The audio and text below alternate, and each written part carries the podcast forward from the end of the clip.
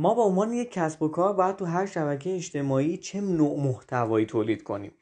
آیا اصلا می‌تونیم یک محتوایی رو در تمام شبکه اجتماعی منتشر کنیم؟ سلام من علیرضا ابراهیمیان هستم از دیجیتالین و توی این اپیزود خیلی کوتاه ولی مهم می‌خوام راجع به این صحبت بکنم که آیا اصلا این کار درسته که ما یک محتوایی رو تو چند شبکه اجتماعی منتشر بکنیم؟ و اگر این اشتباهه راه حل چیه؟ خب ما اگه همین ابتدا بخوایم به این سوال پاسخ بدیم که آیا ما باید در همه شبکه اجتماعی متفاوت عمل بکنیم و محتوای متفاوتی رو منتشر بکنیم؟ پاسخش اینه که بله باید این اتفاق بیفته. چرا؟ به خاطر اینکه ماهیت هر شبکه اجتماعی متفاوته. جوری که آدم ها توی لینکدین ظاهر میشن و هدفی که دنبال می‌کنن از اینکه توی لینکدین فعالیت می‌کنن با, اینس... با جوری که توی اینستاگرام ظاهر میشن و هدفی که دارن متفاوته. ما قبلا توی مقاله لینکدین چیست گفتیم که لینکدین خود شبیه یه در واقع فضای کاریه ولی تو فضای آنلاین. انگار ما تو شرکتمون هستیم انگار ما تو همایش هستیم ولی توی فضای آنلاین. خب من اونجا چه لباسی دارم؟ چه پوششی دارم؟ چه چجوری صحبت می‌کنم؟ توی اینستاگرام چی؟ شبیه به این میمونه که مثلا من رفتم سفر. انگار من رفتم مهمونی. اونجا چجوری ظاهر میشم؟ چه لباسی دارم؟ چه پوششی؟ چه نوع لحن و صحبتی؟ می‌دونین همه اینها واقعا با هم متفاوته. اینجا یه سوال خیلی جدی پیش میاد که آقا مگه این مخاطب همون مخاطب نیست؟ همونی که تو اینستاگرامه خب تو لینکدین هم داره حضور پیدا می‌کنه دیگه فرقی نمی‌کنه که چرا ما رو اذیت می‌کنی آیا میاد. موضوع اینه من یه سوال از شما دارم. شما وقتی تو مجلس ختم حضور پیدا می‌کنین آیا دوست دارین جلو تو مثلا اولویه بذارن؟ اولویه مثلا بخوام بگیم که یه غذای خیلی مخصوص برای مجلس مثلا مهمونیه برای تولد فرض کنیم. معمولا چیزی که ما همیشه دیدیم اینه که مثلا تو تولد اولویه گذاشتن توی مجلس خط شما خورما جلوتون گذاشتن حلوا گذاشتن. اینم هم همونه. شما حالا جای خورما و حلوا و اولویه محتوا بذارید ببینین ماهیت فرق کرده. من همون آدمم. همون آدمی که میگه توی مهمونی یه زمانی هم یه عزیزی از دست میده میگه توی ختم ولی محتوایی که بهش میدن و اون محتوایی که مصرف می‌کنه متفاوته. شرایط متفاوته. همون اگه قرار باشه موزیکی پخش بشه اگه قرار باشه صحبتی گفته بشه اگه هر چیزی که قرار باشه همه چیز با هم متفاوته. حالا اینجا یکم عمیق‌تر صحبت کنیم یکم ملموس‌تر صحبت کنیم. ممکن شما بگین که خب برندهای بزرگ این کار انجام میدن. بله اکثر برندهای بزرگ و مطرح توی دنیا و توی ایران دارن این کار انجام میدن. و اگه شما شبکه اجتماعی مثلا فرض کنین اسنپ یا تپسی رو توی لینکدین و اینستاگرام و توییتر دنبال بکنین متفاوتن. علی بابا اگه دنبال کنیم واقعا متفاوته. محتوایی که داره دنبال تولید می‌کنه متفاوت. اما ممکنه بگین که آیا ابراهیمی ما یک کسب و کار کوچیکیم یک کسب و کار متوسطیم. نمی‌تونیم اصلا این کار انجام بدیم.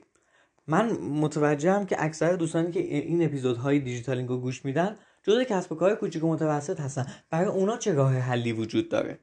آیا این کار باعث میشه که محدود بشن؟ بله این کار باعث میشه که یکم آدم ها در واقع کسب و کارهای کوچیک و متوسط محدود بشن. ولی محدودیت به نفعه می‌دونین چرا؟ به خاطر اینکه من میگم خب اگه من بخوام تو هر شبکه اجتماعی یک اکانت بسازم و حضور داشته باشم و فعالیت بکنم زمان زیادی از من می‌بره. اگه بخوام محتوای جدایی هم تولید کنم که خب خیلی بیشتر از من زمان و هزینه بیشتری می‌بره.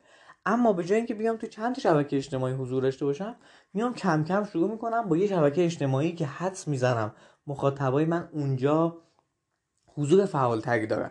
یا اینکه من می‌تونم اونجا خیلی خوب عمل بکنم و در نهایت به اون اهدافی که می‌خوام برسم حالا هر کسی هدف متفاوتی داره با اون اهدافی که می‌خوام برسم روی اون شبکه اجتماعی به طور خاص متمرکز میشم.